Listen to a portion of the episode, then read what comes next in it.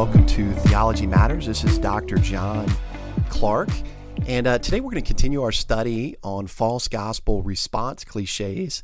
And uh, we want to consider the false gospel response cliche of repent of or repent from your sins.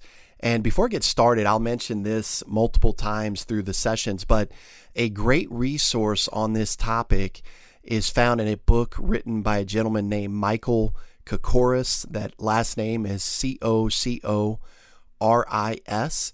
The title of the book is Repentance, the Most Misunderstood Word in the Bible. Again, by Michael Cocoris. It's entitled Repentance, the Most Misunderstood Word in the Bible. I think that's a great resource to have on your shelf. I would encourage you to get that. But a lot of what I'm going to share in the sessions is is directly drawn from that book uh, as it relates to the proper meaning of the of the biblical word repentance, and um, and as it relates to salvation, we want to try to explain how the word relates to salvation. But um, what I wanted to do first is lay the groundwork because many Christian organizations, in their attempt to define the biblical word repentance, really tend to confuse the meaning.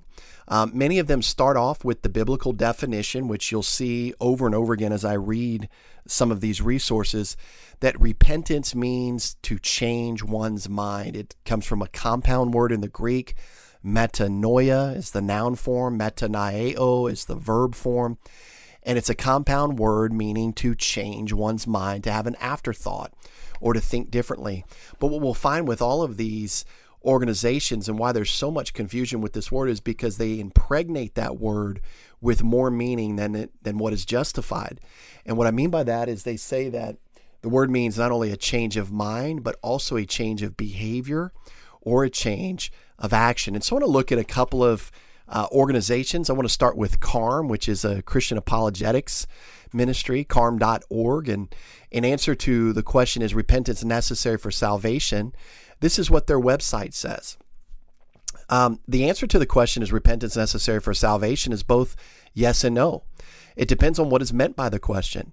If by asking, is repentance necessary for salvation, the person means that the sinner must first repent, have a change of mind, and stop sinning in order to get saved, then the answer would be no. So, so far, so good. But later in the same article, we read, on the other hand, Repentance is necessary for salvation in the sense that we cannot be saved from God's righteous judgment without changing our minds about sin. And then notice this next phrase without turning from it and seeking to honor God. And then a few lines later, this statement's made Repentance is most definitely part of the gospel message, but we have to make sure that we do not make the mistake of saying that our salvation is because of our repentance. Again, we do not want to say that our salvation is a result of our stopping the doing of what is wrong and turning to do what is right. This would be salvation by works. But then later, they say this, but repentance is also part of the message of salvation that commands people to repent because turning from sin is what is right to do. And if if you're not confused yet, keep listening because uh, more organizations communicate a very similar, uh, confusing approach to this word repentance. Christianity Today uh, on an article on their website titled What is Repentance? How does one repent and become saved? The author of the article defines repentance in this way Repentance is a change in the way I think that leads to a change in the way I live. When you really change your mind about something, it's going to change the way you think about it, talk about it, feel about it, and act about it. I'm suggesting, the author writes, that true repentance is more than just a mental game. Repentance is a decisive change in direction. It's a change of mind that leads to a change of thinking, that leads to a change of attitude, that leads to a change of feeling, that leads to a change of values, that leads to a change in the way you live. Later on, the article says you may be surprised to learn the word repent in the Greek New Testament simply means to turn around. It was a military term that described a soldier marching in one direction and then doing an about face. And when it's used in a spiritual sense, it means to change your mind. And then, even further later in the article, he says, But in terms of salvation, you cannot separate faith and repentance. To be saved, you must place your faith in Christ for the forgiveness of sins. That decision requires a change of mind or repentance about your way of life. Both happen at the same time, yet many people mistakenly believe they must repent before they can make a faith decision for Jesus. Repentance doesn't mean we completely change our ways and clean ourselves up so then we can receive Christ as Lord, there should actually be no delay or separation between repentance and faith. Notice he's not, they're not disavowing the fact that our ways must be changed or that we must clean ourselves up but he's he's disavowing the fact that one comes before the other, and so he still makes it uh, a works gospel um, by his own definition. Um, a third group you may be familiar with, BSF or Bible Study Fellowship. Uh, in an article, they list three types of repentance as this. Number one, immediate repentance, which is uh, immediate repentance of the sin, is renouncing of the sin and turning to God. They, they say there's a second type of repentance, partial repentance. That's when we feel badly about what we've done, but only make a partial U turn toward God and will most likely co- commit the sin again. And then a third type of repentance is unwilling to repent uh, and change direction, is when you choose to continue to sin. And so you see that their definition of repentance always has to do with somehow turning from sin or not turning from sin. It's always related to sin and it's always related to a change of behavior according to these false uh, descriptions and false definitions. Uh, going to a uh, denominational website, the Southern Baptist Convention, uh, wrote a resolution entitled An Affirmation of a Sinner's Prayer as a Biblical Expression of Repentance and Faith. This is dated 2012, and they record it in this way resolved that the messengers to the Southern Baptist Convention meeting in New Orleans, Louisiana, June 19th through 20th, 2012, reaffirm our gospel conviction that repentance from faith and personal faith in the Lord Jesus Christ are necessary for salvation. They cite Acts 20, 20 through 21. And be it further resolved that we affirm that repentance and faith involve a crying out for mercy and calling on the Lord. Romans 10:13 is a verse they give often identified as a sinner's prayer as a biblical expression of repentance and faith. The Lutheran view in the Augsburg Confession, Melanchthon writes that strictly speaking, repentance consists of two parts. One part is contrition, that is, terrors striking the conscience through the knowledge of sin. The other part is faith, which is born of the gospel, or the absolution, and believes that for Christ's sake, sins are forgiven. In the Apology, Melanchthon adds that if someone wants to add a third part, fruit worthy of repentance, that is, a change of the entire life and character for the better, he will not oppose that three part definition. But in the Augsburg Confession and the Apology, works are a fruit of repentance. They follow contrition and faith, the two proper parts of repentance. And so you see, the Lutheran view adds even an emotional emphasis in repentance. Another organization that has a confusing uh, description of the word repentance is Campus Crusade for Christ or CRU.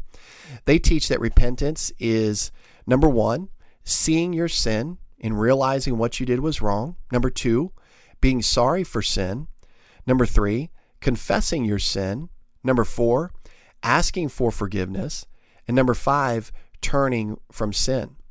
And then in a book put out in 2010 entitled Fire Seeds of Spiritual Awakening, they say the following regarding repentance. While the two are often clumped together, repentance is not the same thing as confession. Now, it's ironic because earlier on their website, um, they actually do teach that it's the same as confession. They they they believe it's it's a synonym for for repentance. But here it says it's not the same thing as confession, nor does repentance mean feeling sorry about our sin, although again they described that as synonymous earlier, though repentance certainly can be accompanied by sorrow.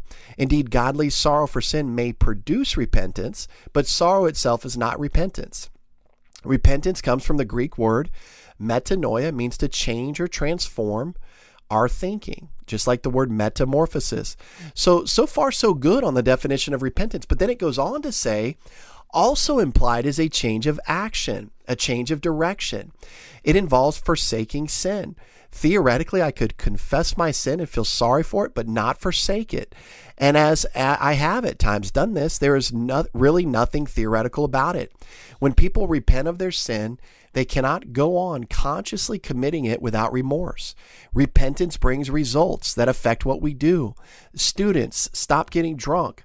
Racial attitudes are changed. People live with greater compassion. Sexual immoralities cease. Members of the opposite sex treat each other with respect.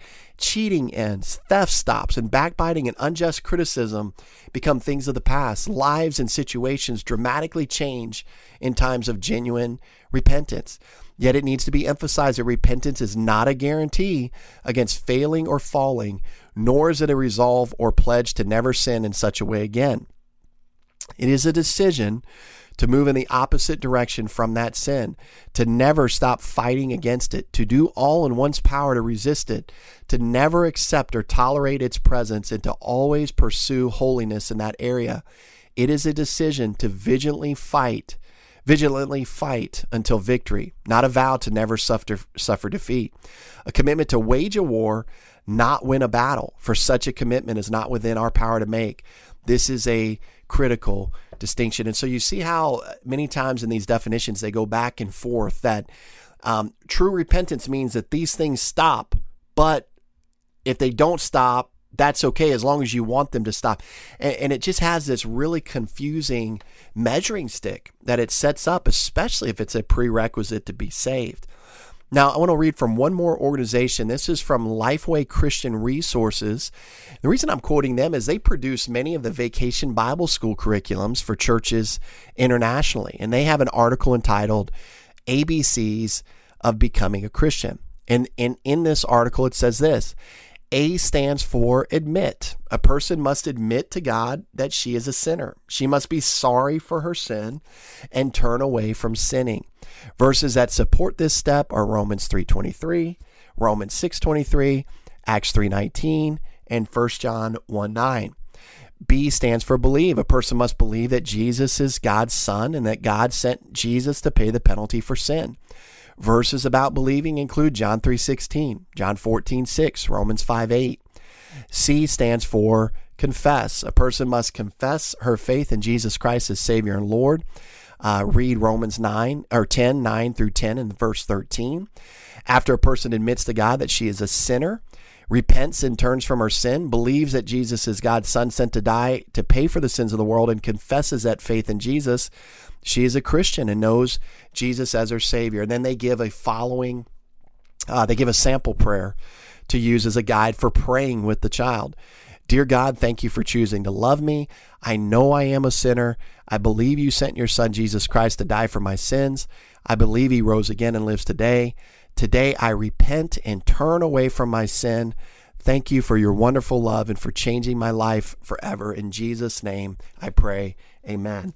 And so you see that uh, the definition for the word repentance is greatly confused. In fact, Michael Cocoris' title that repentance is the most misunderstood word in the Bible, I think is hard to argue with. Um, based on what we looked at so far. And what you're going to notice throughout is that not only the, the organizations that teach that one must repent of or repent from their sins in order to be saved, but also the leading proponents of this view, which we'll look at in the next section, always try to tie the biblical word repentance, which means a change of mind, they always try to tie the change of mind to a change of action or a change of behavior. And they always try to tie the word repentance, of change of mind, to sin. They always try to tie those two things together. Repentance, in their view, means a change of behavior, and it always has to do with sin. And what we're going to show from the scriptures is it does not always have to do with sin. It has to do with a change of mind. And in order to understand what the biblical author or speaker is communicating to his audience as to what they're to change their mind about, we have to look at the context of the passage. And our hope is to do that in the next few sessions.